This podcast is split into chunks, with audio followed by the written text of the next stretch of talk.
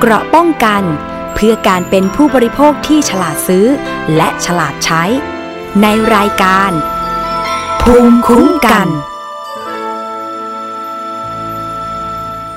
สวัสดีค่ะ คุณผู้ฟังคะขอต้อนรับเข้าสู่รายการภูมิคุ้มกันรายการเพื่อผู้บริโภคนะคะ ทางวิทยุไทย PBS ค่ะ กับประเด็นเรื่องราวของผู้บริโภคนะคะ ไม่ว่าจะเป็นประเด็นไหน ๆ ก็ตามมาติดตามได้ในรายการนี้นะคะ แล้วก็ฝาก Facebook ของวิทยุไทย PBS ไว้ด้วยค่ะ วันนี้ดิฉันชนะทิพไพรพงศ์ดำเนินรายการนะคะ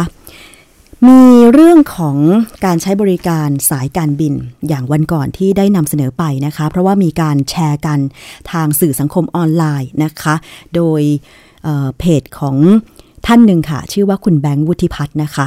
มีการถ่ายคลิปเหตุการณ์ ณเคาน์เตอร์ของสนามบินที่เชียงใหม่นะคะ พร้อมกับมีข้อร้องเรียนเกี่ยวกับเรื่องของปัญหาสายการบินล่าช้านะคะ ซึ่งได้นำเสนอไปแล้วครั้งหนึ่ง แต่ว่าวันนี้ค่ะเราจะมาฟังจากทางฝั่งของผู้ที่ได้แชร์เหตุการณ์ แล้วก็เป็นผู้โดยสารของเที่ยวบินนั้นด้วยนะคะ แล้วก็รวมไปถึงค่ะ วันนี้ดิฉันได้เรียนเชิญ ทางด้านของรองเลขาธิการ คณะกรรมการคุ้มครองผู้บริโภคหรือสคบนะคะ ท่านรองพิคเนตตะปวง มาพูดคุยเกี่ยวกับมาตรการในการคุ้มครองผู้บริโภคเกี่ยวกับการใช้บริการสายการบินด้วยว่าสคบนั้นจะกำกับดูแลสายการบินอย่างไร เพื่อไม่ให้เกิดปัญหาเหมือนที่ผ่านมาอีกนะคะ วันนี้อยู่ในสายทั้งสองท่านแล้วค่ะ สวัสดีค่ะ คุณแบงค์วุฒิพัฒน์นะคะ ครับผมสวัสดีครับ สวัสดีค่ะ อีกท่านหนึ่งค่ะ ท่านรองพิคเนตตาปวง สวัสดีค่ะ ครับ สวัสดีครับ คุณธนาทิพย์รายการภูมิคุ้มภูมิกันครับ ค่ะ ต้องขอบพระคุณทั้งสองท่านเลยนะคะ วันนี้กรุณาให้เกียรติกับรายการภูมิคุ้มกันเข้าสายพร้อมกันเลย ท่านรองคะอยากจะให้ฟังเหตุการณ์ กับผู้โดยสารที่มีปัญหาเครื่องบินล่าช้า ตัวจริงเสียงจริงนะคะ ให้คุณแบงค์เล่าให้ฟังหน่อยเหตุการณ์คร่าวๆ เกิดขึ้นเมื่อไหร่แล้วเหตุการณ์เป็นยังไงบ้างคะ ก็เหตุการณ์นะครับจะเกิดขึ้นเมื่อเมื่อวันคืนเอ่อไม่เย็นวันอาทิตย์นะครับ วันวันอาทิตย์ วันอาทิตย์ที่ผ่านมาครับ วันที่หนึ่งธันวาคมนะคะ อ่าใช่ครับวันที่หนึ่งธันวาคมนะครับ ค่ะ ก็คือไฟลต์บินของผมนะเป็นไฟลต์บินอ่า SL ห้าหนึ่งห้าครับ รอบบินก็คือห้าโมงสิบก็คือสิบเจ็ดจุดหนึ่งศูนย์นะครับ ค่ะ ก็คือ boarding pass จริงๆ คือ16.30นก็เรียกเข้าแถว เข้าแถวขึ้นเครื่องก็ เลทแล้วอะครับ ก็คือก็ก็ประมาณใกล้ๆห้าโมงแล้ว ก็เรียกให้ผมก็คือฉีดตั๋วบัตรเข้าไปแล้ว ในในเอ่อแถว แถวรอขึ้นเครื่องนะครับค่ะแล้วก็ให้ไปรอรออยู่ตรงทางขึ้นเครื่อง แล้วก็รอรอยืนรออยู่นานเลยครับ ประมาณประมาณสิบสิบนาทีได้ จนมาประกาศอีกทีว่าว่าเครื่อง เอ่อทางช่างช่างเครื่องบินเอ่อให้รอยี่สิบนาทีเพื่อเพื่อซ่อมอะไรบางอย่างนะครับ ค่ะ ใช่ครับ ก็ปล่อยยืนรอไปอีกสักพักหนึ่งเลย ประมาณอีกสิบไม่ถึงสิบประมาณสิบนาทีได้อะครับ ค่ะ ก็ให้ถอยตอนนี้ก็เลยเรียกถอยกลับเข้าไปในเอ่อที่นั่งรอครับ ค่ะ ใช่ ทีนี้ก็ มันก็เลยเวลามามานานแล้วใช่ไหมครับ ประมาณเอ่อห้าโมงครึ่งนี่แหละ ค่ะ ก็ มีประกาศให้ให้ลงไปข้างล่างนะครับ ก็คือให้ให้ย้ายไปเอ่อเกรดสิบสองค่ะเหมือนแบบทุกคนก็เข้าใจว่าเอ่อจะมีการเปลี่ยนไฟให้ ให้ไปเอ่อของอีกลำหนึ่งอะครับ ในรอบสิบแปดนาฬิกาพอลงไปปุ๊บก็ก็ไม่มีก็ให้รอ ก็มีประกาศเสียงประกาศอีกรอบหนึ่งนะครับค่ะว่าว่าให้เลื่อนไฟก็คือจะเลทจะดีเลย์ไปขึ้นอีกทีหนึ่งห้าทุ่มครึ่งอืม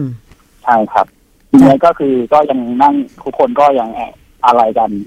มีทำไมเลทถึงขนาดนี้ค่ะ ครับ ก็เริ่มเริ่มอะก็เริ่มมีการมา มาโวยวายกันแหละครับ ค่ะใช่ครับ มันก็เลยเกิดประเด็นขึ้นอ๋อก็เป็นที่มาของคลิปที่ทางคุณแบงค์ได้ถ่ายแล้วก็โพสต์ทาง Facebook นั่นน่ะ ใช่ไหมใช่ครัคะบอืมในระหว่างที่เรายืนรอที่เกตเรามีเอ่อ การสังเกตไหมคะว่าพนักงานเขาได้ให้เหตุผลนอกจากเครื่องเสีย แล้วก็มันมีอย่างอื่นที่บ่งบอกไหมว่า เนี่ยมันจะไม่สามารถเดินทางได้ตามกำหนดเวลา ก็มีมาแจ้งว่าก็ทางเอ่อต้องมีการซ่อมต้องรออะไรจากทางอืมเทพค่ะซ่อมใช่ครับซึ่ค่ะงก็ถ้ารออะไรขนาดนี้ก็คงจะหนักแล้วล่ะครับผมก็อ๋อไม่แน่ใจก็คือก็ทุกคนก็โวยวายอยากให้มีการเอ่อซัพพอร์ตโดยการเอ่อใครเอ่อเปลี่ยน เครื่องใหม่มารับอะไรอย่างนี้หรือว่าให้ไปกับสายการบินอื่นอะไรอย่างเงี้ยครับอ๋อแต่ค่ะก็คือวันนั้นมันมันมันไม่ทันแล้วอะครับค่ะ ก็ไม่ทันไม่มีแน่ครับวันนั้นคือเหมือนแบบว่าถ้าจะให้ไปกับไฟล์เอ่อของสายการบินอื่น ค่ะ อย่างเงี้ยครับ อันนี้ก็คือทางผู้โดยสารในเที่ยวบินนั้นเนี่ยก็คือเรียกร้องตามคลิปเลยใช่ไหมคะ ไม่ว่าจะเป็นการขยับให้ไปบินไฟล์18 นาฬิกา หรือว่าท่านที่ไม่ต้องการจะเดินทางกับสายการบินนี้ต่อก็เอ่อขอเงินคืนหรือว่าขอให้ได้เดินทางกับสายการบินใช่อื่นครับในไฟล์ถัดไปอย่างนี้ใช่ไหมคะ คือร้องเรียนทุกอย่างแล้วใช่ไหมคะ ตอนนั้นการตอบกลับของพนักงานเคาน์เตอร์ หรือว่าทางสายการบินเขาว่ายังไงคะก็อย่างที่เห็นครับก็คือเหมือนเหมือนเขาบอกว่า ก็เหมือนตอนนั้นเขาพูดโดยที่แบบไม่ได้แบบ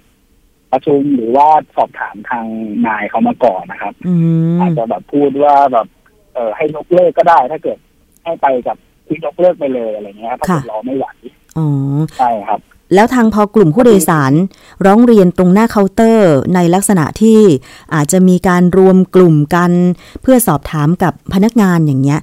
สุดท้ายแล้วเขามีทางเลือกให้กับผู้โดยสารไหมคะ ก็มีให้ขยับไปก็คือมีเลื่อนขายให้สำหรับ ก็คือกลุ่มที่ยังรอก็คือรอไปห้าทุ่มใช่ไหมครับค่ะกลุ่มผมที่เอ่อยอมและที่จะไปกลับวันรุ่งขึ้น ซึ่งก็ต้องไปเลือกไฟล์เอาเองว่าเอ่อมีไฟล์ไหนว่างบ้าง รอบเช้าหรือรอบสายค่ะหรืออะไรเงี้ยครับค่ะไฟล์ถัดๆไปที่ว่างครับอืมผมก็เลือกอย่างนั้นแล้ว แล้วทีหลังเขาก็คือ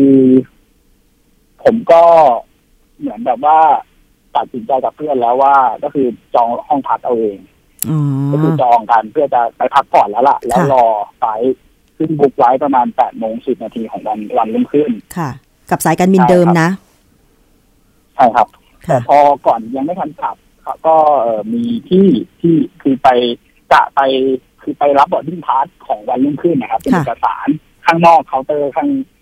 ข้างหน้าที่ซื้อตรงตรงบริเวณแถวที่เช็คอินนะครับค่ะซึ่งไปเจอที่คนหนึ่งที่เขาบอกเขาก็เขามารับตังค์เขามารับเงินค่าทดค่าชดเชยหนึ่งพันสองร้อยบาทอ๋อแล้วก็เอ่อเอ่อมีการไอ้นี่ที่พักค่ะผมก็เลยเออที่มีได้ด้วยเหรออะไรเงี้ย ผมก็เลยอ่าไปลงชื่อค่ะ แล้วก็ไปรับเอ่อเหมือนเอ่อตัวตัวตั๋วเก่ามาเพื่อจะมายื่นที่เคาน์เตอร์ค่ะข้างนอกเหมือนกันเพื่อจะทวงสิทธิ์ว่า เอ่อผมต้องได้ที่พักด้วยอะไรเงี้ย ก็คือมันที่เขาจัดให้อะครับ ก็คืออันเนี้ยเอ่อทางคุณแบงค์ทราบเองจากการที่ออกไปจากเคาน์เตอร์ แล้วก็ไปเห็นเอ่อผู้โดยสารที่ flight เดียวกันเนี่ยนะคะเขาไปรับเงิน 1,200 บาทเป็นเงินชดเชย แล้วก็ไปรับค่าที่พัก ซึ่งทางสายการบินเป็นคนออกให้ใช่ไหมคะ ทางสายการบินไม่ได้ประกาศบอกใช่ไหมคะ คืออันเนี้ยคุณแบงค์ทราบเอง ใช่ครับ ก็คือทราบจากพี่เขาว่าทางสายการบินจะจัดที่พักให้อืก็คืมอมีมีรถไปส่งให้ที่ค่ะพักแล้วขากลับก็คือมาสนามบินเอาเองค่ะ ก็คือมีให้ แต่ใครที่จองไปแล้วอะไรเงี้ยเขาไม่ไม่สามารถมาเคลมได้นะครับ ก็แค่ต้องต้องรับผิดชอบเอาเองก็คือหักกับเงินเงินประกันอะไรเงี้ยอืมคือเขาไม่ไม่ได้ไม่ได้ให้ค่าที่พักเป็นเงินสดนะครับค่ะก็คือเหมือนถึง ให้ให้ที่จัดที่พักให้อะครับอ๋อค่ะ คือทางคุณแบงค์ตอนแรกจะจะกะจะจองเองจ่ายตังค์เองแล้วล่ะ แต่พอทราบว่าอีกท่านหนึ่งเนี่ย ทางสายการบินจองที่พักให้ก็เลย ให้ทางสายการบินจองที่พักให้หมดเลยใช่ไหมเลยใช่ไหมคะคือผมจ่ายไปแล้ว จ่ายของตัวเองไปแล้ว แล้วก็ไม่ได้เคลม เคลมเขาไม่เคลมครับพี่เพราะว่าเขาจัดให้แล้ว ก็คือแค่คุณย้ายมาอยู่ที่ที่ของเขาจัดให้แค่นั้นเองครัอ๋บอโอเค แล้วส่วนที่ คือผมเห็นว่ามันมันเล็กน้อยกว่าไงครับอ๋อก็เลยไปอยู่กับที่เขาจัดดีกว่าอ๋อโอที่เขาเคจัดให้ดีกว่าค่ะ สุดท้ายทางกลุ่มคุณแบงก์ก็คือรับเงื่อนไขของเขาก็คือเลื่อนไฟลท์ไปวันพรุ่งนี้เช้า รับเงินชดเชย 1,200 บาท แล้วก็ไปพักตามโรงแรมที่ทางสายการบินจัดให้นะคะค่ะ ทีนี้มาถามทางฝั่งของท่านรองพิคเนตค่ะ ได้ฟังเหตุการณ์แบบนี้แล้วมันล่าช้าข้ามวันแบบนี้ค่ะ ท่านรอง การชดเชยที่สายการบินมีให้เนี่ยมันเหมาะสมหรือยังคะครับ ก็เอ่อต้องเรียนว่าผมก็เป็นผู้โดยสารสายการบินแล้วก็ประสบปัญหา เช่นเดียวกันเหรอล่าคะช้าเหมือนกัน แต่ก็ไม่ไม่นานขนาดนี้นะค่ะ ก็มีดีเลย์บ้างอะไรเงี้ยค่ะแต่มันผมไม่ยังไม่เคยเจอที่ข้ามวันนะครับค่ะ แต่ว่าจากเหตุการณ์ที่คุณก็แบงค์เล่าเนี่ยค่ะ ท่านรองคือมันน่าประหลาดใจมากว่า ทางสายการบินก็น่าจะทราบอยู่แล้วว่าเครื่องไม่สามารถบินได้ การที่จะต้องแจ้งล่วงหน้าแก่ผู้โดยสารมันจะต้องมีกฎยังไง ว่าจะต้องแจ้งล่วงหน้ากี่ชั่วโมง จะต้องจัดเจ้าหน้าที่จัดอาหารจัดน้ำหรือการชดเชย ให้ผู้โดยสารมันเป็นกฎของสายการบินอยู่แล้วไม่ใช่เหรอคะท่านรองพิคเนตใช่ครับใช่ครับเอ่อมันเป็นประกาศของกระทรวงคมนาคม เรื่องให้คุ้มครองสิทธิของผู้ผู้โดยสารที่ใช้บริการสายการบินของไทยในเส้นทางบินภายในประเทศประกาศฉบับนี้ มีตั้งแต่พศ 2553แล้วค่ะว่าถ้าดีเลย์สองถึงสามชั่วโมงนะตั้งแต่สองถึงสามชั่วโมงท่านจะได้อะไร อย่างเช่นอ่าที่ต้องมีอาหารให้นะครับ มีที่เกี่ยวข้องกับอ่าสามารถที่จะมีเครื่องมือสื่อสารในการติดต่ออะไรอย่างเงี้ยนะครับค่ะแล้วก็อ่าถ้ากรณีที่จะขอคืนค่าโดยสารค่าธรรมเนียมก็ก็ได้ค่ะนะครับ ถ้าสามถึงห้าชั่วโมงนะ สิทธิ์ของท่านก็จะเปลี่ยนแปลงการเดินทางก็คือเปลี่ยนไปไฟล์อื่น เปลี่ยนไปสายการบินอื่นก็ได้ค่ะนะครับแล้วกรณีที่ล่าช้าเกินกว่าหกชั่วโมง ก็ได้รับค่าชดเชยอย่างที่ว่าหนึ่งพันสองร้อยบาทต้องจัดที่พักโรงแรมให้ค่ะนะครับแล้วก็มีค่าเดินทางไปกลับอะไรด้วยนะครับค่ะทีนี้ก็ต้องเรียนว่าเอ่อประเด็นเนี้ย ถ้ามองดูแล้วเนี่ยค่ะเหมือนเหมือนว่าทางสายการบินไม่ได้ประกาศให้ทราบ ใช่นะครับค่ะเพราะว่าในในกฎเนี่ยเขียนเลยนะครับว่าเอ่อวิธีปฏิบัติในเรื่องของ จะเป็นเรื่องของการคืนเงินหรืออะไรก็แล้วแต่เนี่ยต้องต้องกำหนดประกาศให้ผู้ผู้โดยสารทราบค่ะนะว่าจะต้องไปยื่นแบบแสดงแบบจำนงตรงไหนค่ะนะมันจะต้องมีแบบฟอร์มในการยื่นนะครับอืมแล้วก็การคืนเงินก็ ก็จะคืนแบบวิธีไหน สมมติเราซื้อเอาเราเราจะยกเลิกละเราจะซื้อซื้อแล้วก็ไม่ไปละยกเลิก ก็ถ้าเราซื้อจากเงินสดก็ต้องคืนไม่เกินเจ็ดวัน ถ้าซื้อบัตรเครดิตก็ต้องคืนไม่เกินสี่สิบห้าวันอันนี้ก็เป็นกติกาตามประกาศที่ผมว่านะครับค่ะแต่แต่บางหลายท่านก็มองว่าอะไรอะโอ้ทำไมมันนานจังอะไรเงี้ยนะฮะค่ะคืนบัตรเครดิตสี่สิบห้าวันอะไรเงี้ยค่ะก็ก็ถ้าถามว่าเป็น การออกกติกาภายใต้การคุ้มครองสิทธิของผู้โดยสารนะครับ ค่ะ ซึ่งก็ยึดถือปฏิบัติตามนี้มีประเด็นก็คือว่าอ่าอันที่หนึ่งสายการบินเนี่ย ได้ปฏิบัติตามเกณฑ์นี้หรือไม่ อืม ค่ะ นะครับ อันที่สองได้ให้การอำนวยความสะดวก เพื่อให้ปฏิบัติตามเกณฑ์หรือไม่ ค่ะนะอย่างเช่นว่าเมื่อกี้ฟังจากคุณแบงก์ก็บอกว่า รู้อยู่แล้วว่า มันเลทไปสองชั่วโมงละควรจะประกาศว่า เออ ท่านมีสิทธิ์ที่จะคืนนะ ค่ะ หรือถ้าสามถึงห้าชั่วโมงแล้ว ท่านมีสิทธิ์ที่จะเปลี่ยนนะ ค่ะ มันไม่ต้องเป็นบอกตอนห้าชั่วโมงนะค่ะเพราะมันเลยสามชั่วโมงตามตารางบินแล้วเนี่ย คุณก็ประกาศได้เลย หรือถ้าคุณทราบอยู่แล้วว่า มันจะต้องซ่อมใช้เวลาอีกสามสิบนาที หรือหนึ่งชั่วโมงคาดว่า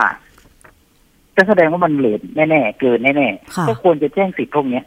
ผมคิดว่าสายการบินที่มีมีมาตรฐาน มีการดูแลลูกค้ามีการเอาใจใส่ค่ะก็น่าจะบอกค่ะนะไม่จำเป็นต้องรอให้ว่าผู้บริโภคทั้งหลายรอว่าอ๋อคุณก็ไปดูตามสิทธิ์ของคุณอะไรอย่างนี้ใช่ผมผมผมคิดว่าไอเนี้ยมันเป็นสิ่งที่เรากำลังดำเนินการอยู่ก็คือวันเนี้ยทางท่านรัฐมนตรีประจำสำนักนายกรัฐมนตรีนะฮะท่านเทวันยุทธธรรมพันลบเนี่ย ในฐานะประธานกรรมการคุ้มครองผู้บริโภคก็เชิญนะไปที่ท่าการท่าที่ดอนเมืองครับ ค่ะ ก็เชิญสายการบินภายในประเทศมาปรึกษาหารือกัน ว่าประเด็นพวกเนี้ยแม้ว่าจะมีประกาศมีกฎหมายที่จะดูแลนะแต่นะมันก็มีบางอันที่คุณควรจะให้การดูแลลูกค้าคุณค่ะนะครับ แล้วก็แสดงสปิริตแสดงเจตจำนงอย่าง อย่างแท้จริงว่าคุณได้ปฏิบัติตามกฎกติกานี้นะฮะค่ะอันที่หนึ่งนะฮะอันที่สองก็คือเรื่องอากรณีที่มีประกาศพวกเนี้ยเอ่อมันนานพอสมควรแล้วค่ะนะมันใช้ปี2553แล้วใช่ไหมคะครับ มันควรจะปรับปรุงอะไรบางอย่างไหมฮะ เพราะว่าค่ะมันควรจะทันสถานการณ์ทันเหตุการณ์นะฮะค่ะนะอย่างเช่นว่าถ้าผมซื้อทางออนไลน์ ผมโอนเดี๋ยวนี้ แบงกิ้งทั้งหลายก็ปึ๊บแล้วเนี่ย เวลาท่านจะคืนเนี่ยท่านควรจะคืนแบบไหนใช้เวลากี่วันเพราะบางคนก็ลูกค้าก็ไม่ได้ว่ามันจะมีเงินมีทองนะค่ะ นะ อันนี้ก็เป็นประเด็นหนึ่งว่าเราควรจะ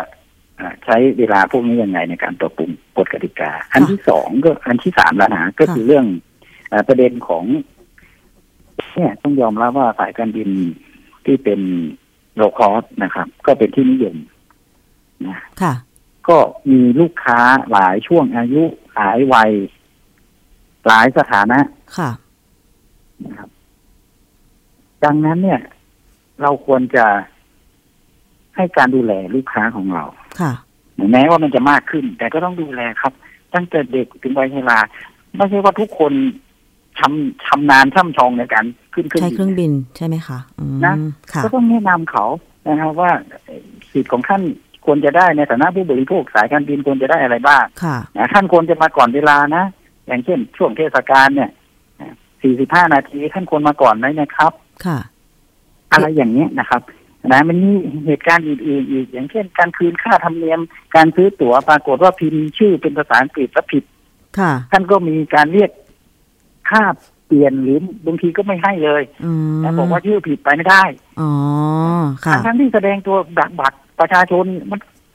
น่าจะคนก็คือนเดียวกันน่ะพวกเขาการอะไรพิมพ์หมดชื่อเนี่ยอืมเป็นหน้าที่ใช่ของเจ้าหน้าที่สายการบิน เพราะฉะนั้นใช่ไม่เวลาควรจะอยู่ในความรับผิดชอบของผู้โดยสารใช่ไหมคะ ถ้าเกิดว่าพิมพ์ชื่อผิดแล้วบอกว่าไม่สามารถเดินทางได้อันนี้ ผู้โดยสารก็เสียสิทธิ์ไปใช่ไหมคะอันอันอันนี้ถูกต้องครับอืมถ้าถ้าเขาพิมพ์ให้ค่ะแต่ถ้าเราซื้อ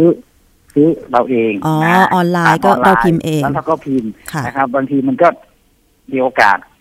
นะครับค่ะแต่ถ้าเขาสามารถแสดงเอกสารถูกต้องทุกอย่างแล้วเนี่ยค่ะนะครับ ควรจะ เมื่อยืนยันถูกต้องควรจะให้เขาไปอืนะมบางทีไปเก็บค่าเปลี่ยนเงี้ยพอๆกับไอ้ที่ ซื้อตั๋วใหม่เลย ต้องซื้อตัวใหม่เนี่ยนะค่ะ โอ้แล้วแบบเนี้ยครับท่านรองพิคเนตคะ จากที่คุณแบงค์นะคะ ผู้ที่ประสบชะตากรรมตัวจริงเสียงจริงเนี่ย เล่ามาเนี่ย มันรู้สึกว่ามันก็ยังไม่เข้า ไม่เข้าหลักเกณฑ์ของสายการบินที่ควรจะปฏิบัติต่อ ผู้โดยสารเลย ตั้งแต่เรื่องของการประกาศให้ผู้โดยสารทราบถึงเวลาที่แน่ชัดของการให้บริการ หรือการชดเชยเยียวยา อย่างที่คุณแบงค์เนี่ยที่ได้รับชดเชยมาไม่ว่าจะเป็นการจัดที่พักให้ การนำรถไปส่งถึงที่พักหรือว่าเงินชดเชย 1,200 บาท คุณแบงค์ทราบเอง ทางสคบ จะกำกับดูแลตรงนี้ยังไงว่า สายการบินควรปฏิบัติตาม หลักเกณฑ์ของการบินในการชดเชยดูแลผู้โดยสารอะไรอย่างเงี้ยค่ะ มันมันมีกฎหมายตรงนี้ดูแลไหมหรือว่าทางผู้บริโภคจะต้องไปร้องเรียนตรงไหนถึงจะสามารถที่จะเอ่อเรียกร้องความเป็นธรรมตรงนี้ได้ค่ะ ครับอ่าโดยหน่วยงานที่รับผิดชอบโดยตรง ก็คือสำนักงานการบินพลเรือนแห่งประเทศไทยนะ เป็นคนกำกับดูแลค่ะสายการบินพวกนี้นะก็ไปขออนุญาต พูดเอกสารหลักฐานอะไรต่างๆนะครับ อันนี้ก็คือถ้าไม่ปฏิบัติก็ก็จะมีกฎกติกาในการลงโทษค่ะนะครับ ดังนั้นเนี่ยทั้งหลายนะครับ ก็สามารถที่จะร้องทุกข์ร้องเรียนไปที่หน่วยงานที่กำกับโดยตรงอืมค่ะสำนักงานการบินพลเรือนสำนักงานการบินพลเรือนแห่งประเทศไทยประเทศไทยก็นะคะคือกรมการบินพลเรือนเดิมนี่แหละครับ ค่ะนะฮะขอถามคุณแบงค์ค่ะ คุณแบงค์ยังอยู่ในสายไหมคะ คุณแบงค์หลุดไปแล้ว เชิญเชิญต่อเลยค่ะ ท่านรองครับค่ะ ครับททีนี้ทีนี้ผมก็อยากจะมองในมุมของสำนักงานข้าการคุ้มครองผู้บริโภคค่ะ ซึ่งก็จะดูในภาพรวม ดูแลผู้บริโภคในภาพรวมทั้งหมดค่ะนะครับ แล้วก็จะส่งต่อข้อมูลพวกนี้นะครับ ให้กับหน่วยงานที่กำกับกิจการกำกับผู้ประกอบธุรกิจแต่ละเรื่องแต่ละราวโดยเป็นการเฉพาะเนี่ย ให้ไปกำกับดูแลออกกฎกติกาให้มันเป็นธรรมค่ะ สำหรับผู้บริโภคไม่ให้ผู้บริโภคเดือดร้อนนะครับ อันนี้ก็เป็นสิ่งที่สคบกำลังดำเนินการอยู่ โดยเฉพาะอย่างเมื่อเช้าที่ผมพูดไปเนี่ยนะครับได้ไปกำกับดูแลโดยท่านรัฐมนตรีไปทำสำนักนายกรัฐมตรีเนี่ยท่านก็เป็นห่วงเรื่องนี้โดยเฉพาะเรื่องเทศกาลปีใหม่ที่จะเข้ามานะครับ รวมถึงประเด็นปัญหาอื่นๆที่มีเรื่องร้องทุกข์เข้ามาที่สคบแล้วก็สคบส่งต่อไปให้หน่วยงานที่กำกับดูแลโดยตรง เพื่อดำเนินการนะครับ ทางคุณแบงค์นะคะ หลังจากที่ได้รับการชดเชยเยียวยามาแล้วเนี่ยรู้สึกรู้สึกพอใจไหมคะ ตรงนี้ หรือว่ามันควรจะต้องมีอะไรที่เราอยากจะร้องเรียนหรือว่าเรียกร้องเพิ่มเติมไหมคะจริงๆผมก็คือได้กลับมาก็โอเคแล้วครับโอเคแล้วใช่ไหมคะ พอใจกลับมาปลดภัยก็โอเคแล้วใช่ใช่ครับ แต่แต่ก็คือผมก็ไม่รู้ไงว่าว่า เอ่อผู้โดยสารท่านอื่น เอ่อ ที่ประสบเหตุเหมือนกันนะครับค่ะว่าเขาได้รับอ่าอะไรชดเชยตรงนี้หรือเปล่า อ๋อค่ะ ทีนี้อยากจะร้องเรียนครับ หรือเรียกร้องให้ทางหน่วยงานที่กำกับอย่างสคบหรือสำนักงานการบินพลเรือนแห่งประเทศไทยหรือหน่วยงานอื่น ในการกำกับดูแลเพื่อไม่ให้เกิดปัญหาแบบ แบบนี้ขึ้นอีกไหมคะ เพราะว่าเห็นสคบบอกว่าจริง ๆ แล้วเนี่ย ปัญหาร้องเรียนของผู้โดยสารสายการบิน นอกจากเดินทางล่าช้ายกเลิกเที่ยวบิน มันมีปัญหาเรื่องของการ สัมภาระเสียหายนะคะสูญหายหรือแม้แต่เรื่องของการจองตั๋วอย่างเงี้ยค่ะ คุณแบงค์อยากจะเรียกร้องอะไรบ้างคะ ก็จริงๆผมก็เออไม่ได้เจอบ่อยนะครับพี่เรื่องค่ะเรื่องเอ่อแบบนี้ แต่ก็ก็คือก็อยากจะฝากถึงเอ่อสายการบินนะครับ ก็ช่วยจัดการเวลาเอ่อเหมือนบริหารเอ่อจัดการเวลาของของ เที่ยวบินให้ดีอะครับ ว่าให้มัน เออเหมือนอย่ารับเอ่อเอ่อเหมือนรับจองจนเยอะเกินหรืออะไรจนแบบ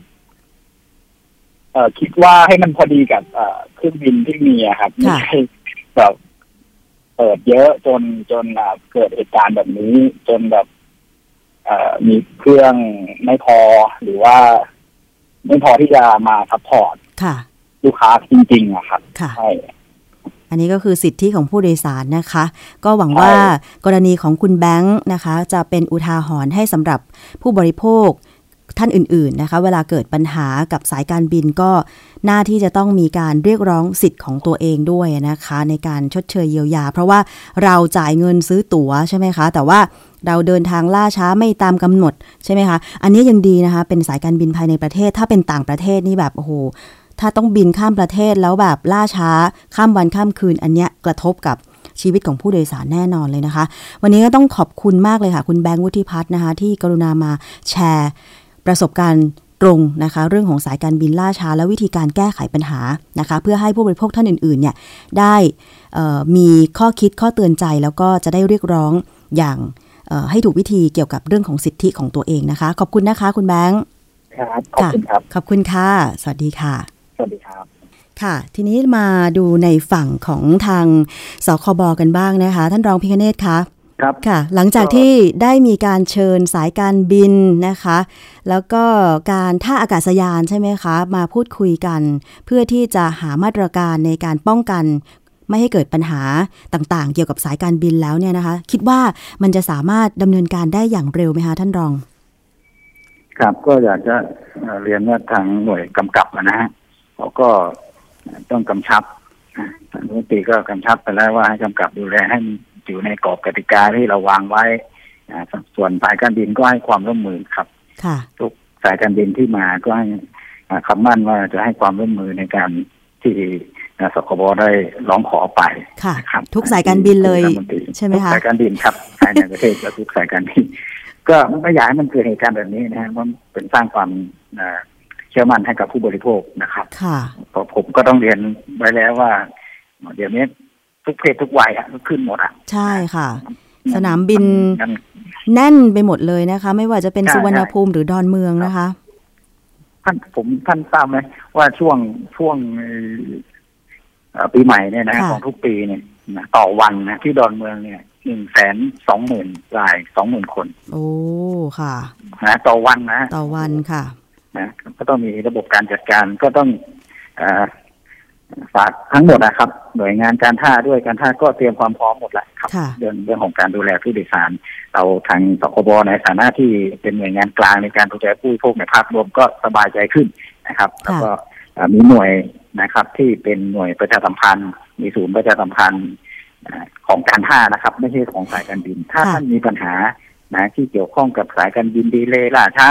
นะสัมภาระกระเป๋าอะไรตกหล่นสูญหายอะไรเนี่ยไปที่ศูนย์ประชาสัมพันธ์นะครับค่ะจะเป็นหน่วยเอ่อของการท่าอากาศยานของของแต่ละสถานีแต่ละเอ่อท่าการท่านะครับ เข้าไปดูแลแล้วก็ไปช่วยกันนะครับเพื่อให้ลูกค้าก็คือผู้บริโภคทั้งหมดเนี่ยที่เข้าไปใช้บริการได้รับความสะดวกรวดเร็วครับค่ะ แล้วในส่วนของถ้าเกิดว่ามีปัญหาแบบคุณแบงก์อีก ล่าช้าก็ดียกเลิกเที่ยวบินโดยไม่บอกไม่กล่าวอะไรอย่างนี้ก็ดีนะคะ แถมยังไม่ชดเชยเยียวยาณจุด สนามบินอีกอย่างเงี้ย จะร้องเรียนสคบนี่ต้องทำยังไงคะครับอ่าอันดับแรกนะครับ ถ้าจะร้องเรียนสคบก็โทรศัพท์สายด่วนหนึ่งหนึ่งหกหกนะครับนะโทรสายด่วนหนึ่งหนึ่งหกหกนะครับ ก็สามารถที่จะอ่าติดต่อร้องทุกข์ร้องเรียนได้นะครับ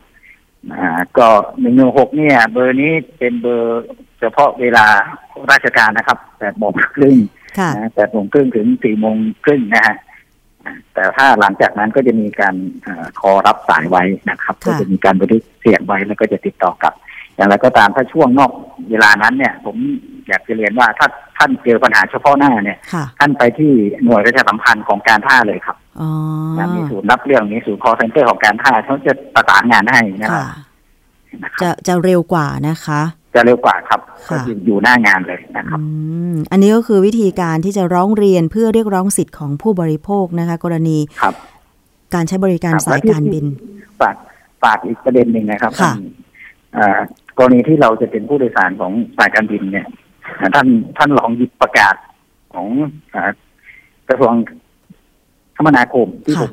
กล่าวเมื่อสักครู่นะฮะค่ะว่ามีหลักเกณฑ์อะไรบ้างแล้วท่านลองมาศึกษาดูอ่าผมก็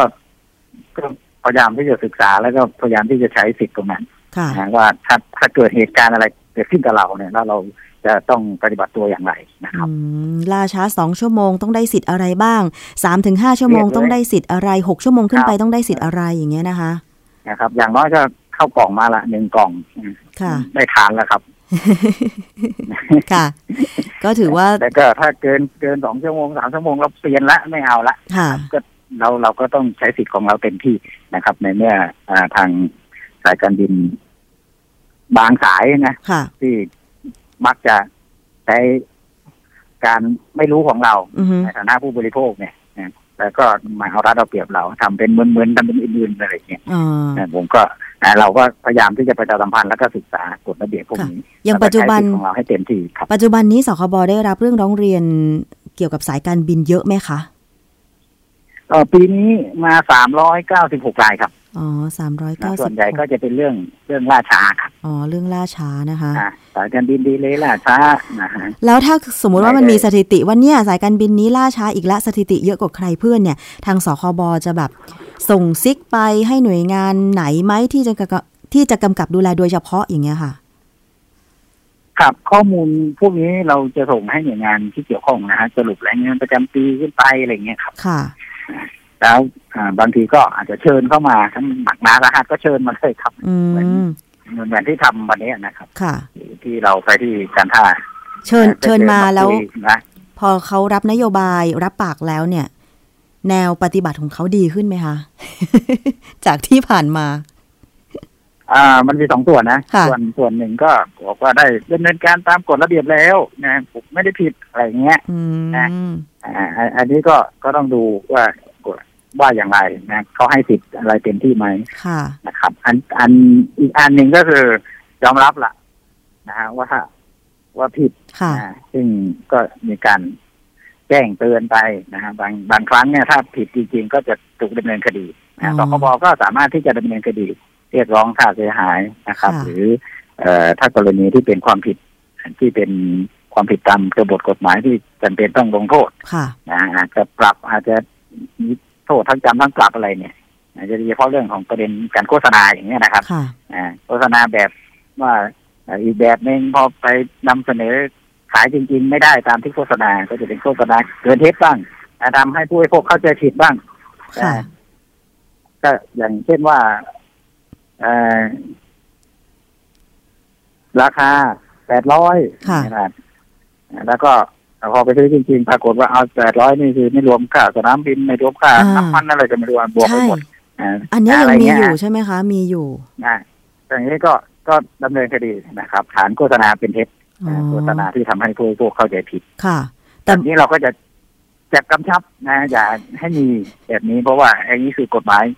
ตามพรบคุ้มครองผู้บริโภคโดยตรงอือฮึนะสามารถที่จะเอ่อสั่งปรับสั่งดำเนินคดีได้เลยครับส่วนมากจะเป็นปัญหาการซื้อออนไลน์หรือเปล่าคะท่านรองว่า เนี่ยเราเห็นราคา เอ้าทำไมราคาเท่านี้ แต่พอเรากดจ่ายเงินจริง ๆ คุณไปบวกเพิ่มโน่นเพิ่มนี่อย่างเช่น บวกค่าสัมภาระโดยที่ไม่แจ้งเราก่อนอะไรอย่างเงี้ย หรือว่าบวกค่าที่นั่งที่สามารถเลือกที่นั่งได้ โดยไม่แจ้งเราอะไรอย่างเงี้ย มันมีปัญหาอือฮึแบบนี้เยอะไหมคะ ก็ก็มีประเด็นแบบนี้เหมือนกันครับค่ะเพราะว่าโดยโดยอ่าการสอบถามแล้วก็จะเป็นเรื่องของการที่เราในฐานะผู้บริโภคเนี่ยไม่อ่านรายละเอียดให้ให้ชัดเจนอืมจริงๆเขาก็มีเงื่อนไขอยู่ในนั่นแหละครับ แต่มันตัวเล็กอะแต่ใช่ใช่บางทีก็ไปไปไว้อีกมุมนึงอะไรเงี้ยใช่มันควรจะติดกันอะไรเงี้ยครับค่ะอ่ามีมีถึงขนาดจองเอ่อจ่ายเงินที่อ่าเป็นระบบอ่าที่โอนเงินแล้วใช้ อะไรล่ะสกุลเงินต่างประเทศ โอ้เหรอคะอ่าจะมีบางเว็บไซต์ก็จะค่ะมีว่าให้จ่ายเงินไปปรากฏว่าคิดเงินสกุลต่างประเทศจริงๆมันควรจะใช้เงินบาทใช่ไหมครับอ๋อพอพอเอ่ออะไรล่ะบัตรเครดิตเรียกเก็บ ก็ไม่ใช่วันที่เราซื้ออีกค่ะมันก็จะผันแปรไปตามการเรียกเก็บเงินใช่ไหมครับค่ะคือก็อ่าถูกกับปีก็แพงอะไรเงี้ยถ้าถูกก็คงมีปัญหาสำหรับผู้บริโภคแต่แพงเลยเด็ค่ะใช่ อันเนี้ยแต่ว่ามันเราเราในฐานะผู้บริโภคก็ต้องอ่านแล้วก็ติ๊กเปลี่ยนอะไรเงี้ยครับ อาจจะมีแบบแบบนี้เกิดขึ้นเหมือนกันค่ะเราก็พยายามที่จะบอกว่า คุณก็ต้องเอ่อตั้งค่าของมันเป็นขายในไทยก็ต้องตั้งค่าบาทนะค่ะอ่าส่วนเขาจะไปเลือกอย่างอื่นก็เป็นเรื่องอีกเรื่องหนึ่งค่ะอ่าไม่ใช่โอ้โห วันนี้ยูโรวันนี้อเมริกันอะไรอย่างนี้ อันนี้ก็เป็นเรื่องของก็สจะมีกุลหลายเงิเรื่นองครับการจองอ่านะมันคะก็จะมีเรื่องยิบย่อยพวกนี้ครับหลายเรื่องหลายเรื่อง แต่เราหวังว่าก็จากที่สคบได้เชิญสายการบิน ทุกสายการบินที่ให้บริการในประเทศใช่ไหมคะ แล้วก็ทางครับการท่าอากาศยานเข้ามาพูดคุยกันจะมีผลที่เป็นผลดีเอ่อนะคะเพื่อการคุ้มครองผู้บริโภคกับมาตรการเอ่อ ต่างๆ ที่จะควบคุมการให้บริการของสายการบินนะคะ ถึงแม้ว่าจะเป็น low cost airline แต่เดี๋ยวนี้ไม่ถูกนะคะ ท่านรองพิกเนตใช่ไหมคะ ครับครับเห็นเห็นเห็นน้องบอกว่าเอ่อจะเดินทางไปเชียงรายตอนนี้สามพันแล้วนะฮะใช่ เนี่ยมัน low cost ตรงไหนคะเนี่ยเมื่อก่อนเนี่ยดิฉันจำได้นะคะ สายการบินแรกที่ให้บริการต้นทุนต่ำเนี่ย เริ่มต้น 1,200 บาทครับ ใช่ไหมคะ แต่ตอนนี้มันไม่ใช่แล้วอะกกติกาก็ยังอยู่ในเลทใช่ไหมฮะใช่เขาค่ะบอกว่าเอ่อระหว่างอัตราต่ำสุดจนถึงสูงสุดที่สามารถเรียกได้ค่ะ แต่ว่าครับมันมันก็จะยุ่งตรงที่ช่วงเทศกาลนี่แหละค่ะท่านรองอย่างเช่นครับผมปีใหม่ สงกรานต์คนเดินทางเยอะอย่างเงี้ย ซึ่งตรงนี้มันสามารถควบคุมราคาได้ไหมคะหรือว่าให้อิสระกับสายการบินเลยในช่วงเทศกาลไม่ได้ ไม่ไม่ได้อิสระนะ ไม่ได้อิสระนะไม่ได้อิสระเต็มที่เนี่ย แต่ว่ามันก็มีทางธุรกิจเข้ามาเมื่อมีคนอะไรล่ะ demand supply ค่ะใช่ไหมครับค่ะแต่ว่าอย่างไรก็ตามเนี่ย มันก็ควรไม่ไม่ไม่ควรจะอะไรที่เอื้อมไม่ถึงนะค่ะ นะ ก็ควรจะคุยกันนะแบบอัตราไหนควรจะเหมาะสมไม่เหมาะสมอย่างไรค่ะที่กลายเป็นซ้ำเติมนะกลาย ในช่วงเทศกาลต้องกลับไปหาพ่อหาแม่ เยี่ยมญาติผู้ใหญ่เลยโอ้โหไม่สู้ราคาไม่ไหวก็เลิกไม่ได้กลับไปอันนี้มันก็ไม่อัะไม่ได้สนับสนุนในเรื่องของเอ่ออะไรล่ะ กลไกของการในเชิงธุรกิจในภาพรวมอะค่ะ ใช่ ผมผมก็คิดว่าเอ่อเราหันหน้ามาคุยกันบางบางอย่างบางอันที่เราที่ ที่สคบรับเรื่องมา แล้วเป็นการคอมเพลนค่ะบ่นบ่นบ้าง ไม่ใช่ว่าเรื่องร้องทุกข์จะต้องเรียกค่าเสียหายเลยทั้งหมดนะครับใช่จริงๆก็บ่นบ่นมาว่ามันไม่น่าจะเป็นธรรมนะสคบช่วยดูหน่อยอ่าฮะนะเราก็เชิญมานะฮะค่ะอะมันก็เป็นเรื่องของระหว่างผู้ประกอบการกับผู้บริโภคนะค่ะยังไงก็เราต้องอยู่ด้วยกันนะทั้งทั้งซื้อทั้งขายอะใช่ไม่มีคนซื้อก็ไม่มีคนขายไม่มีคนขายขายมา เขาไม่ซื้อคุณก็เจ๊งอยู่ดี ค่ะ ยังไงก็ก็ต้องเป็นแบบนี้ครับ ต้องฝากต้องช่วยกันนะฮะว่าว่าประเด็นเอ่อความความอะไรล่ะ ความเป็นธรรมกับทุกฝ่ายประโยชน์นะความความประโยชน์ของแต่ละฝ่ายค่ะนะหรืออ่าความเป็นธรรมที่ท่านว่าของแต่ละฝ่ายเป็นอย่างไรค่ะมุมมองของแต่ละฝ่ายเป็นอย่างไร แล้วก็เรามาแชร์ข้อมูลกันค่ะแล้วก็อ่าปรับกฎเกณฑ์หรืออ่าถ้าไม่ถึงเป็นกฎเกณฑ์ที่เป็นกฎหมายก็เป็น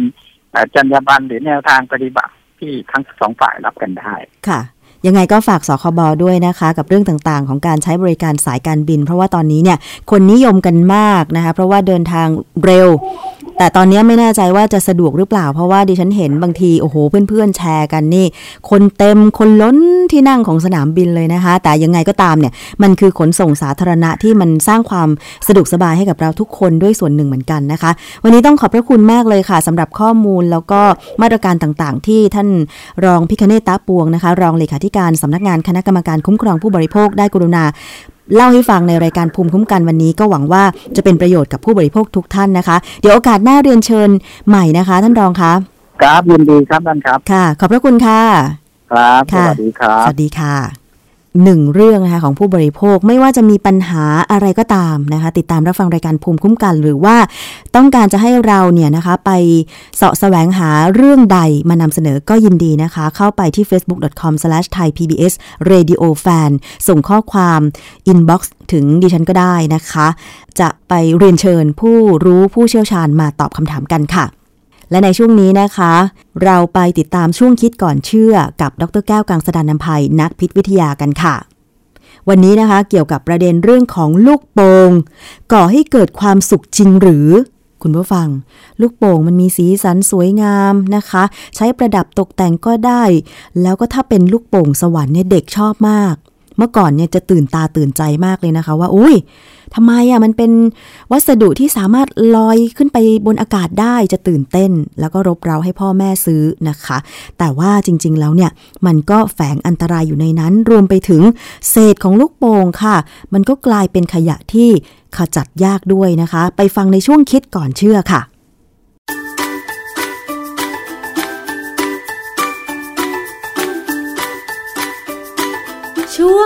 คิดก่อนเชื่อ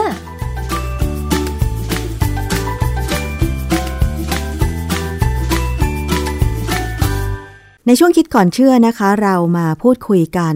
โดยนำข้อมูลทางด้านวิทยาศาสตร์มาค่ะ แล้วก็อธิบายโดย ดรแก้วกังสดานนภัยนักพิษวิทยานะคะ วันนี้มาพูดคุยเรื่องของลูกโป่งค่ะ คุณผู้ฟัง ลูกโป่งเนี่ยมันก็เป็น ของที่ถูกใจเด็ก ๆ ใช่ไหมคะ สมัยเด็กจำได้เลยว่าเวลาไปเที่ยวงานวัด งานบุญต่างๆ ก็มักจะมีลูกโป่งขาย แล้วเด็กหลายๆ คนก็จะร้องขอให้พ่อแม่ซื้อลูกโป่งกลับไปเล่นที่บ้านนะคะ ซึ่งมันมีข่าวหลายข่าวที่เกิดขึ้นจากลูกโป่งไม่ว่าจะเป็นลูกโป่งระเบิด หรือแม้แต่เรื่องของการที่ลูกโป่งกลายเป็นขยะ พอมันแตกปุ้งไปปุ๊บเนี่ยนะคะ ก็จะกลายเป็นชิ้นเล็กชิ้นน้อยแถมยังมีก๊าซที่อัดไปในลูกโป่งด้วย ถ้าไม่ใช่ลูกโป่งแบบเป่าลมอะนะคะ ซึ่งตรงนี้มันจะมีความเป็นอันตรายอะไรอย่างไร เราจะไปถามกับอาจารย์แก้วค่ะ อาจารย์คะ ครับลูกโป่งเนี่ยเป็นโพลิเมอร์ธรรมชาติก็คือยางพารานะอ๋อเป็นยางพาราค่ะเออมันเป็นพวกยางก็มันก็ลักษณะเดียวกับถุงยางอนามัยอะเห็นไหมค่ะเวลาเขาทำมันก็โป่งออกมาได้เหมือนกันถุงยางเขาก็มาเป่าเป็นลูกโป่งได้เพราะอืจมริงๆแล้วเนี่ย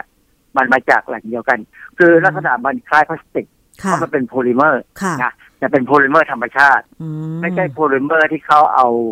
เอาเขาเรียกว่าอะไร เอาของเหลือจากการกลั่นน้ำมันมาทำให้เป็นโพลิเมอร์ แล้วก็เป็นอันนี้เป็นพลาสติกค่ะนะฮะแต่ปัญหาเหมือนกันอ๋อปัญหาของพลาสติกกับลูกโป่งเนี่ยมันไปด้วยกัน ลูกโป่งครับถ้ามันทำมาจากอย่างยางพารา การย่อยสลายของมันจะแตกต่างกับพลาสติกไหมคะอาจารย์ก็เร็วกว่า แต่ว่าก็ยังช้าอยู่อื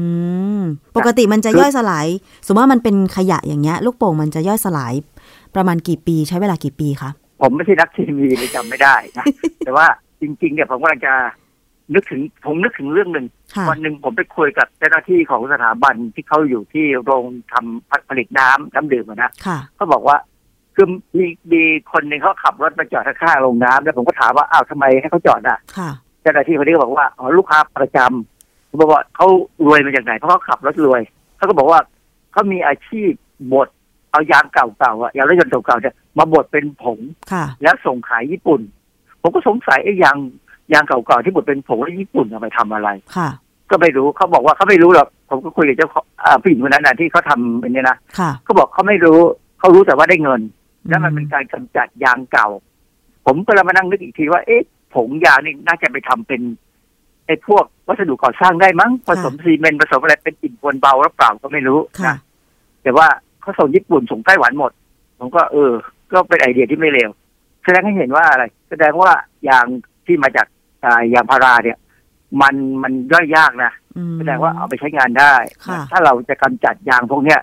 เราน่าจะมีการส่งเสริมให้มีการพัฒนา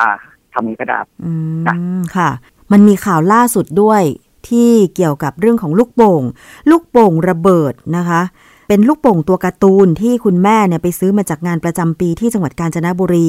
ซื้อมาให้เด็กเล่น แต่เด็กคนนั้นน่ะแปดเดือน ตามข่าวบอกว่าเด็กคนนั้นรบเร้าจะเอาลูกโป่ง คุณแม่ก็เลย ซื้อมาให้ ไปเล่นที่บ้านนะคะกลางคืนคืนนั้นเนี่ยไม่เป็นไรจนกระทั่งทิ้งลูกโป่งไว้จนถึงเช้า ปรากฏเช้ามาเกิดระเบิดแล้วก็เด็กบาดเจ็บเลยอาจารย์ อันเนี้ยสาเหตุมัน ยังไม่ทราบแน่ชัดว่าเกิดจากอะไร แต่ว่าลักษณะการระเบิดแล้วติดไฟด้วยเนี่ยอาจารย์คิดว่ามันเป็นยังไงคะคือลูกโป่งเนี่ยปกติมันก็จะรั่วซึมโดยธรรมชาตินะเวลาเขาอัดแก๊สที่มันลอยได้เนี่ย มันก็จะลอยอยู่สักคืนหนึ่งแล้วพอเช้าเราก็จะเห็นมันตกลงมาค่ะแต่ถ้าระเบิดได้เนี่ย แสดงว่ามันต้องมีไฟมีเปลวไฟหรือประกายไฟหรือเข้าไปวุ่นวายค่ะทำให้มันให้มันติดไฟ แก๊สที่ติดไฟส่วนใหญ่ก็เป็นไฮโดรเจนนะฮะ คือไฮโดรเจน เนี่ย มันเป็นแก๊สที่เขาจริง ๆเขาไม่ควรจะอนุญาตให้ใช้ในลูกโป่งค่ะ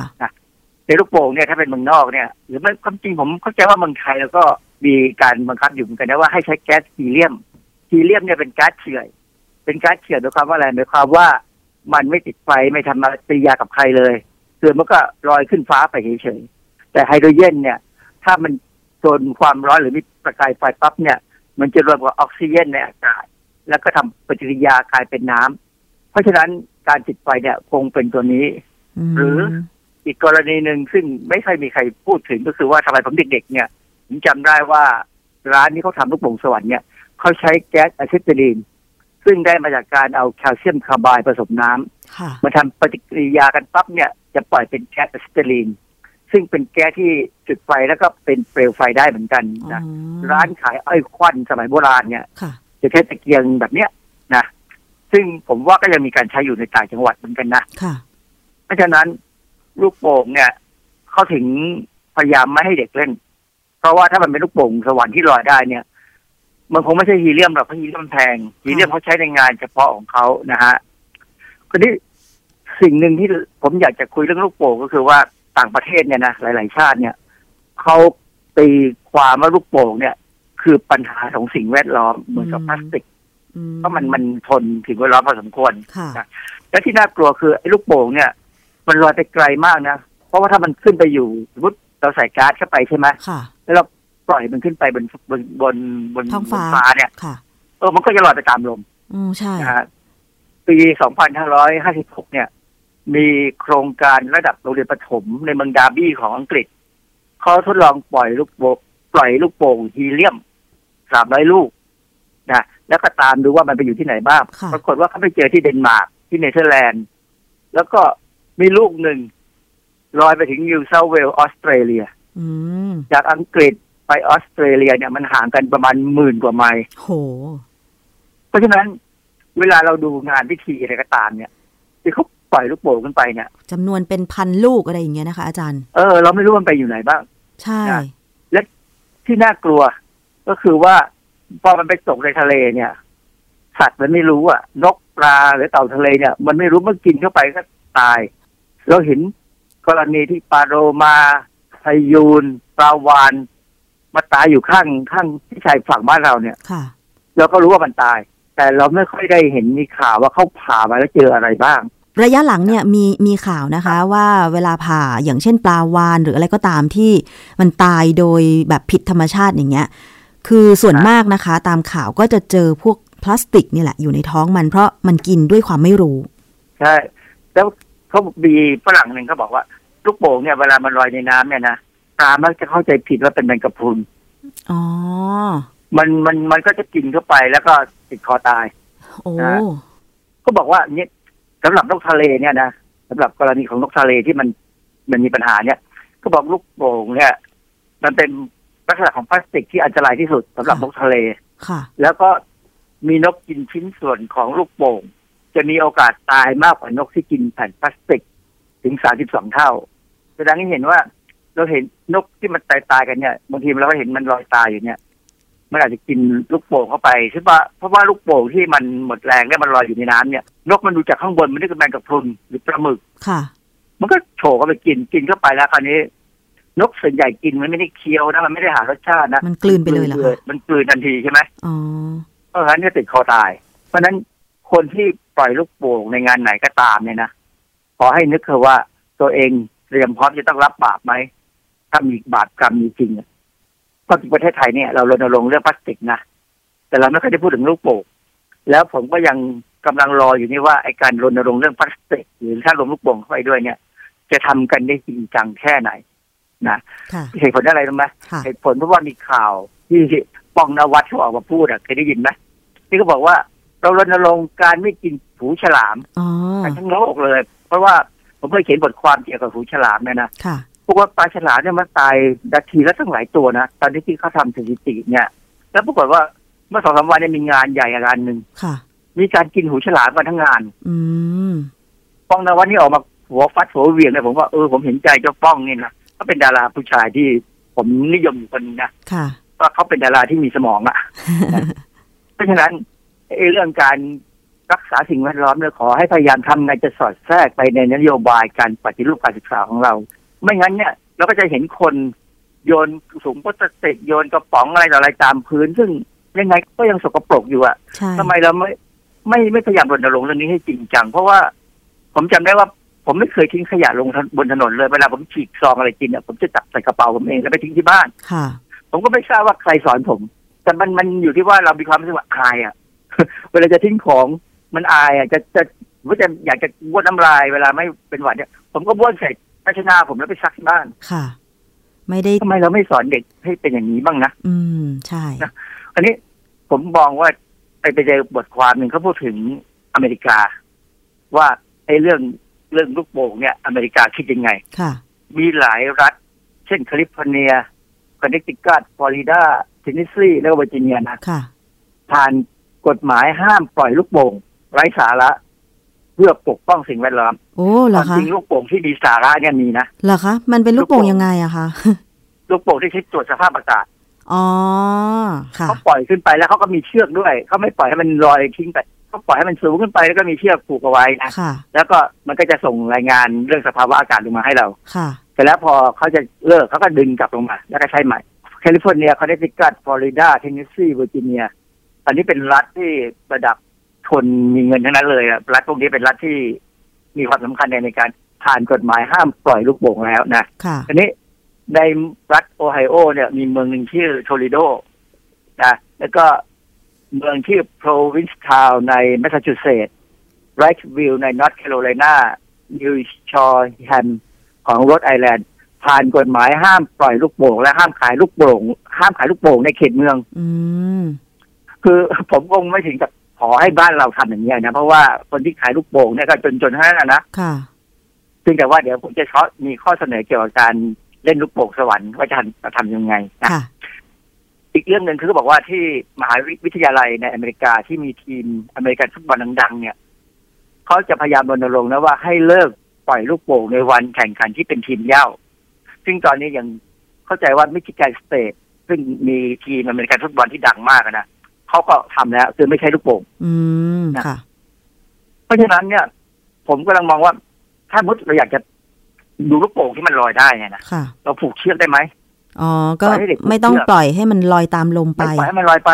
ค่ะเออผูกแล้วก็ดูอะดูจนเบื่อหลับไปตื่นเช้ามามันแป๊บตกลงมา แล้วก็เก็บเอามา จะเอาไปเป่าเล่นทำใหม่ หรือว่าจะโยนทิ้งก็ลงถังขยะไปค่ะคืออย่าปล่อยให้ลูกโป่งลอยอิสระในอากาศค่ะ เพราะว่า มันส่งผลทำให้สัตว์ตาย ลูกโป่งบางลูกเนี่ยลอยไป ไปนะแล้วมันไปติดที่สายไฟอะอืมถ้ามีฝนตก เชือกมันติดน้ำสายไฟบางบางแห่งมันอย่างพวกสายไฟแรงสูงเนี่ยค่ะมันไม่มีฉนวนนะอ๋อทำให้ไฟช็อตอีก เพราะฉะนั้นผมก็อยากจะนี่เป็นอาจจะดูเป็นเรื่องเล็กเรื่องน้อยนะแต่มันเป็นเรื่องที่ผมว่ามันมันสอนได้หลายอย่างเนี่ยว่า อย่างน้อยเราสอนในการศึกษา อย่างน้อยผู้บริหารประเทศเนี่ยน่าจะลองหันมามองเรื่องพวกนี้บ้าง มันอาจจะทำให้ คนที่ปกครองประเทศเนี่ยดูมีสาระในสายตาประชาชนบ้างค่ะออาจารย์แล้วทีนี้ถ้าเกิดว่าเป็นลูกโป่งอัดแก๊สเนี่ยนะคะ จะรู้ได้ยังไงว่าเขาอัดแก๊สอะไร เพราะว่าเด็กเนี่ยส่วนมากพอเห็นลูกโป่งมันสีสันสวยงาม แล้วตอนนี้เนี่ยมันมีลูกโป่งลักษณะที่แบบเป็นรูปอะไรต่างๆ น่ารักน่ารักอย่างเงี้ยค่ะอาจารย์ จะเตือนพ่อแม่ผู้ปกครองในการเลือกลูกโป่ง ให้ลูกเล่นยังไงได้บ้างเอ่อความจริงผมผมอยากจะให้ ผู้ปกครองเนี่ย ให้ลูกเล่นลูกโป่งที่อัดแก๊สที่ไม่ลอยดีกว่าอัดให้เขาแก๊สเตะที่ไม่มันลอยให้เขาทำอะไรต่ออะไรนะค่ะพกมันเล่นก็ได้โยนมันเล่นก็ได้ เอาเป็นแบบลูกโป่งดีว่าจะให้มันลอย ลูกโป่งเป่าด้วยลมอะไรอย่างนี้ดีกว่าใช่ไหมคะใช่ สอนให้เป่าแล้วก็ปล่อยให้มันวิ่งปื้นไปแล้วก็เป่าใหม่ ออกกำลังกายไปในตัวเนี่ย ค่ะมันจะสนุกกว่านะอืมดีกว่าดูมันลอยไปลอยมาแล้วก็ลอยหายไป ค่ะ เด็กบางทีถือลูกโป่งอยู่ดีๆ แล้วมันลอย เด็กร้องไห้เสียอารมณ์เด็กค่ะอะแล้วเพราะฉะนั้นเรื่องลูกโป่งครับ ค่ะเชิญค่ะ เรื่องลูกโป่งเนี่ย เป็นเรื่องที่เหมือนกับไม่มีสาระ แต่มันสอนอะไรบางอย่างให้เรา เช่น สอนให้รู้ว่า บางครั้งเนี่ย เราใช้วัตถุธรรมชาติเนี่ยมาทำอะไรก็ตาม คือเราห้ามคนเอาลูกโป่งมาใช้ในงานฉลองไม่ได้ค่ะแต่ว่าขอให้ใช้เขาใช้ประดับเอามาเป่าลมธรรมดา แล้วก็ประดับประดาเสร็จแล้วก็เก็บให้เรียบร้อย ทิ้งถังขยะไป มันก็จะไม่มีปัญหา คือถ้าผู้ใหญ่ทำดูให้เด็กดูเป็นตัวอย่างเนี่ยนะ เด็กก็จะจำค่ะแล้วมันก็จะกลายเป็นประเพณีวัฒนธรรมที่ดีค่ะ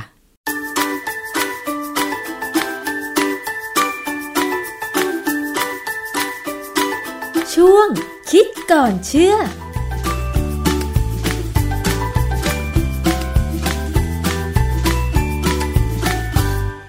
และนั่นก็คือช่วงคิดก่อนเชื่อกับดรแก้วกังสดานนภัยนักพิษวิทยานะคะ ติดตามกันได้ในรายการภูมิคุ้มกันรายการเพื่อผู้บริโภคค่ะ วันนี้หมดเวลาลงแล้วนะคะ ขอบคุณสำหรับการติดตามรับฟังทุกช่องทางเลย จะเจอกันใหม่ในรายการนี้กับดิฉันชนาทิพไพรพงศ์วันนี้ลาไปแล้ว สวัสดีค่ะ ติดตามรับฟังรายการย้อนหลังได้ที่เว็บไซต์และแอปพลิเคชันไทย PBS Radio ไทย PBS ดิจิทัล Radio วิทยุข่าวสารสาระ เพื่อสาธารณะและสังคม